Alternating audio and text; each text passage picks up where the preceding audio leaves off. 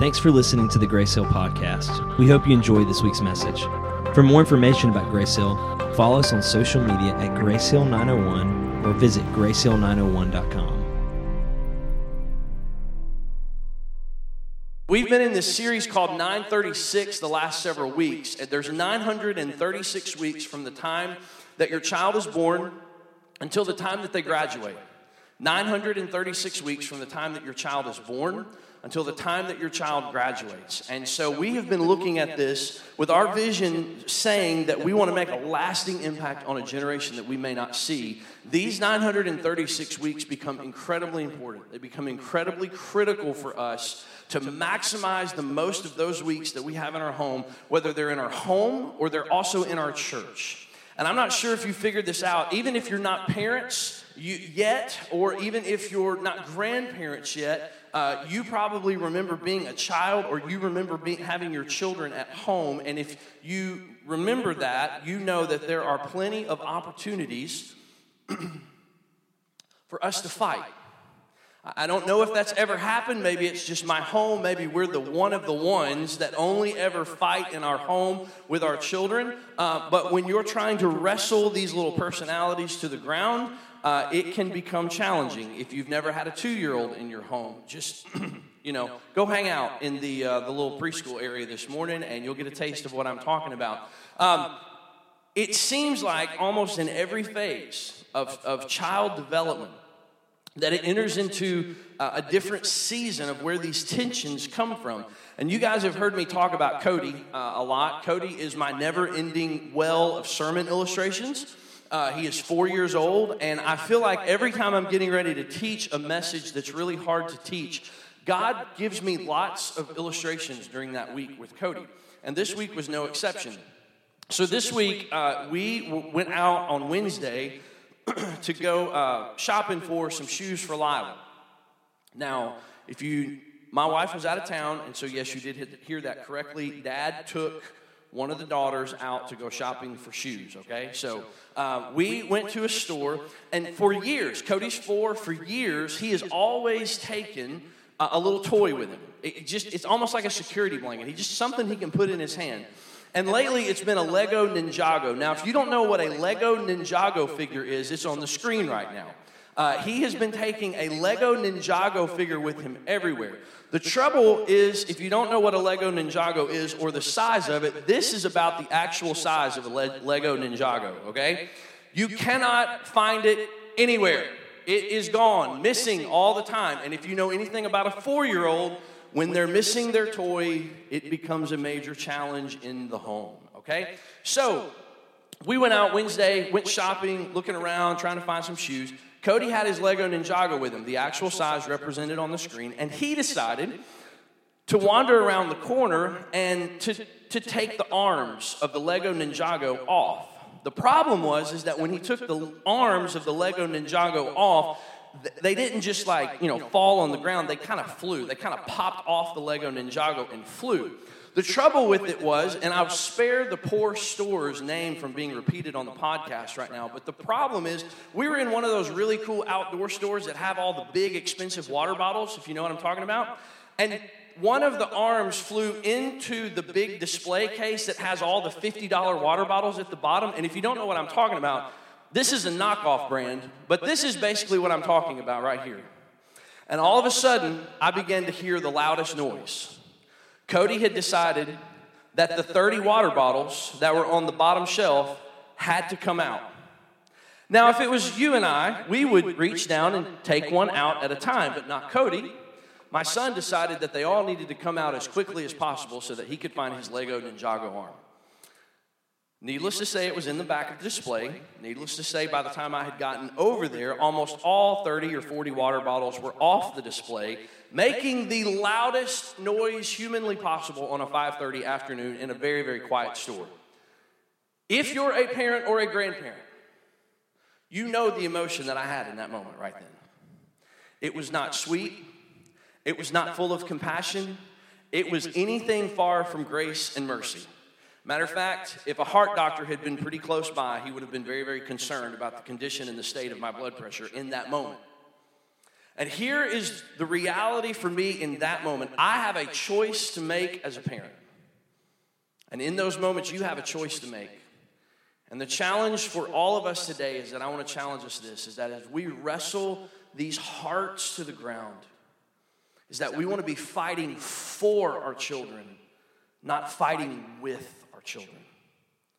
That we want to we want to be find ourselves fighting for our kids, not fighting with our kids as best as we humanly and with the grace and the mercy of Jesus Christ can possibly do. That we want to find ourselves fighting for them, fighting for their hearts, not fighting with them or against them. And we've been in this passage of scripture the last several weeks in this book called Deuteronomy. If you don't know anything about the Bible, Genesis, Exodus, Leviticus, Numbers, Deuteronomy. So this is really early on. And this message that we've been looking at spans several chapters in Deuteronomy. This message that we've been looking at is one of the last messages that Moses is giving to the people of Israel. And so these words are incredibly important. They're incredibly important to continue to sustain the goodness of God, the, the, the thought of God into these people's lives, and as they'll carry God on into the next generation. And so we tune our ears, we listen closely to these words. These words in Deuteronomy 10, verse starting in verse 12, say this. Now, Israel, what does the Lord your God require of you? In other words, what are his rules?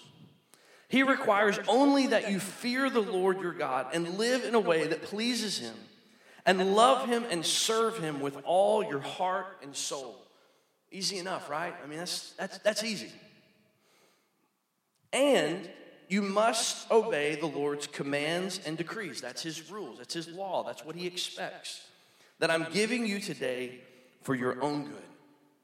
Now, here's something that's really important to understand about these words and in this moment. These words in this moment would have been nothing really unusual for the children of Israel. Why? They were very used to rules. If you know anything about the Bible, or even if you don't know anything about the Bible, just sometime for a lazy Saturday afternoon enjoy, enjoyment, just read the book of Leviticus. And you'll find a few rules outlined in the book of Leviticus. Rules were nothing unusual. So when Moses says, hey, these are the laws and the decrees, this is the rules. These are God's expectations. This was nothing that was foreign to the children of Israel. They understood that God had rules, God had laws, God had decrees, God had standards that He set up in that moment for His people. Now, again, in my house, we have rules, we have standards. But this rule was different. The tone of this rule changed. The, the tone of this law and this decree was different than if you read the book of Leviticus and you see what's outlined there in the, the, the book of Leviticus. This was different. You see, this rule focused on something entirely different than maybe what the heartbeat of the rules in the past had been. Because this rule focused more on a relationship than it did anything else. Why the change? Why the change all of a sudden in this moment? Why was something dramatically different now than what it had been? There was a change between the, the do's and the don'ts, the, the change of the past, the change of what had been, to focusing more on the who, the giver of the law, to focusing on the who, the person behind, the why behind the what. And what Moses was, was, was challenging his people with in this moment, and, and, and I, am telling you, this, this challenged me even this week as I studied this text and I studied this passage. This is what Moses, this was the script that was shifting for the people of Israel in this moment. What was shifting in this moment was this is that a relationship with God is more important than the rules of God. A relationship with God is more important than the rules of God. Why? Because rules apart from a relationship just equals legalism. But rules in the context of a relationship equals trust. Rules apart from the context of a relationship equals a transaction. God, I'm going to do this for you because this is your rule, and you're going to do this for me because I kept your rule. But rules within the context of a relationship equal surrender. And I want to challenge each of you this with this this morning. If you are using or if you think you can use the rules of God to build a relationship with God, it will always end in resentment. If you are using the rules of God, the do's and the don'ts, God, I kept your commands. I didn't do those bad things. I didn't do those things. I may have a few areas in my life that need some work, but I didn't do what she did. If you're using the rules of God to build a relationship with God, it is always, always going to end in resentment towards God. But if you build a relationship with God, the rules of God, the framework of how God wants to, us to live our lives and order our lives and construct our lives. The, the rules of God will be a natural overflow out of your love for God. Just think about again, just, just real quick, just put it in the context of marriage. Every marriage has rules. And if your marriage is set up just strictly based on the rules, I can do this, I can't do this, she can do this, she can't do this. If that is all the essence of your relationship, you will always find yourself being resentful towards your spouse. But when you begin to cultivate a relationship, when you begin to change the relationship to be focused on the who, not just the what, guess what begins to happen? You want to do everything you can to begin to make that person happy. You want to do everything you can to support that person, to encourage that person. Because the, the framework of the relationship flows out of the love that you have for that person, and the same goes for God. If you are using the rules of God to build a relationship with God, those rules and that relationship are always going to end in resentment. Because one of the first things you need to know about God is this people want to oftentimes use the rules of God, the, the, the law, the, the commands, the, the do's and the don'ts of Scripture. People oftentimes want to use that so they can figure God out. And newsflash the mysteries of God are deep. No man, no mind, no person can understand the depth of who our God is. And so it's not, in this moment, Moses is saying, hey, a relationship with God is so much more important than just the rules of God. And if you take this and put it into the context of parenting, because again, God and Jesus, they're our model. So when we want to talk about parenting, we look to them and we say, okay, Jesus wants us to focus more on the relationship. God, in this moment here, God's telling Moses, hey, focus more on the relationship than the rules. Things begin to shift in our parenting, do they not? Things begin to move a little bit. Doesn't mean that there's the absence of rules, it just means that relationship takes priority. Moses knew that this was the path to having a relationship with God. And watch what he goes on to say. This is so powerful. Watch what he goes on to say. Therefore, because you're the object of his love, or because of this, he goes on and he says, sorry, I got, I got off. Let's go back to verse 14. I apologize. Verse 14 Look, the highest heavens and the earth and everything in it all belong to the Lord your God. Let the Lord choose, uh, uh, uh, yet the Lord chose your ancestors as the objects of his love. And he chose you, their descendants, above all other nations, as is evident today. Moses is saying, hey, this is what God has done for you. This is what God has already accomplished. He, he has already gone before you and proven to you how much He loves you. And, and God has done the same for each and every one of us in the person, in the deity of Jesus Christ. He's already said, Hey, this is how much I love you. I would give my only son for you. He, there are the rules, but God always wants those to flow from the context of relationship. You, you are not the object of God's rules. God does not have his rules and his laws and his regulations and his con- constraints. He does not have those pointed and aimed at you. You are the object of God's love. And that changes everything. It changes everything.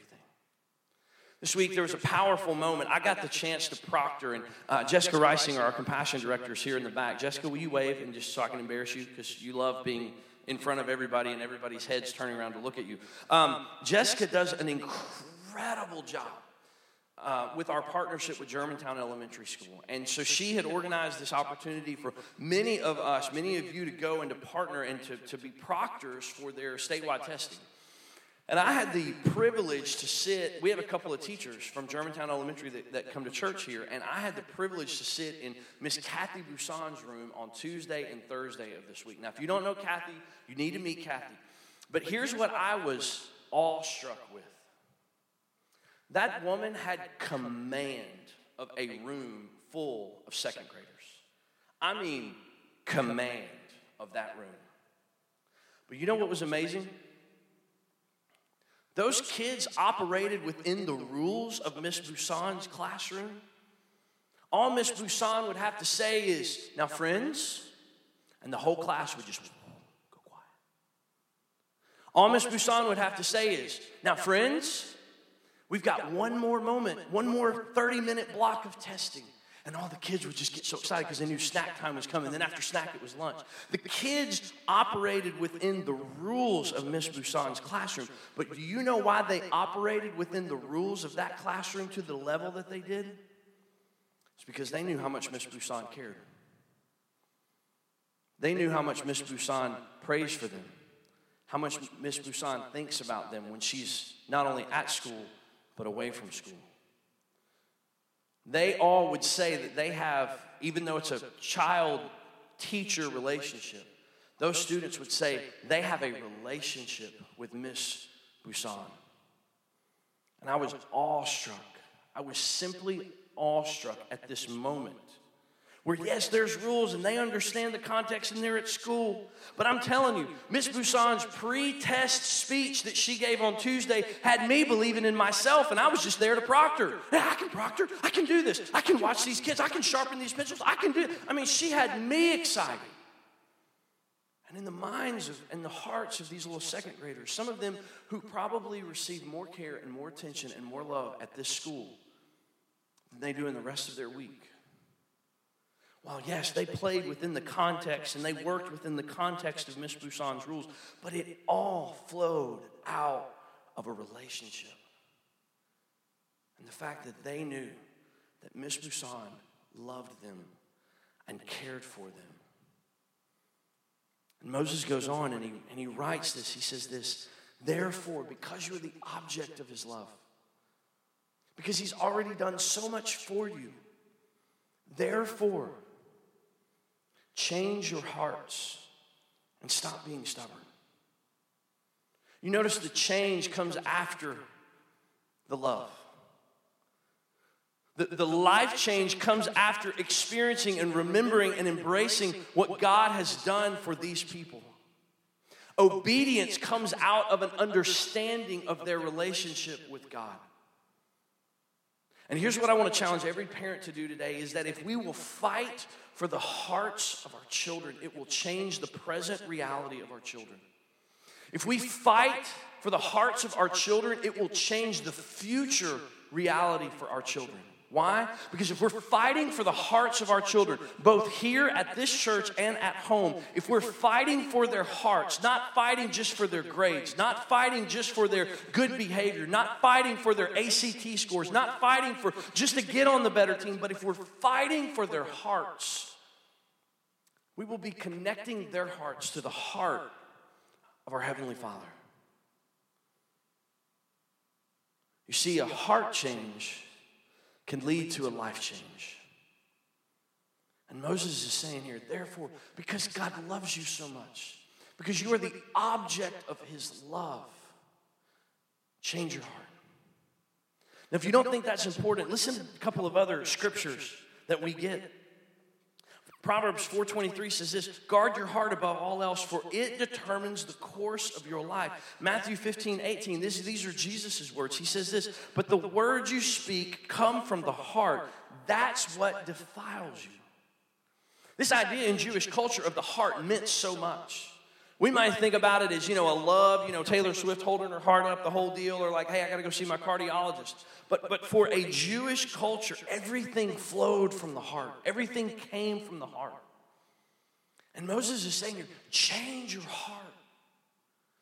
Because of who God is, because of what He's done, because you're the object of His love, change your heart. And if there's one message that we could communicate to our kids over and over and over again in the context of parenting, it would be this You are the object of God's love. And because of that love, because it is so great, because that love is so powerful, because of that, it can lead to a heart change, it can lead to a life change. If you're taking notes, you can write this down. And it's so simple yet so profound. It says, fight for the heart. Because everything flows from there.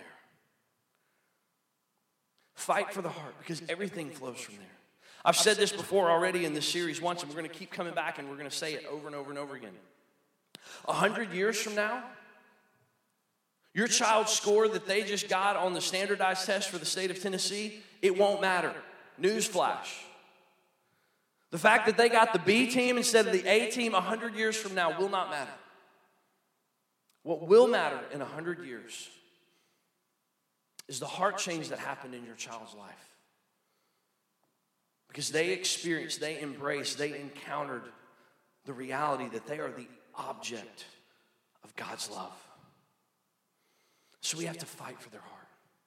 And I promise you guys, as a parent, I'm not standing up here. I got somebody, I got a child in my house that's almost 13. I got a child in my house who's 11, a child in my house who's eight and a half, and a child in my house that will turn five in August.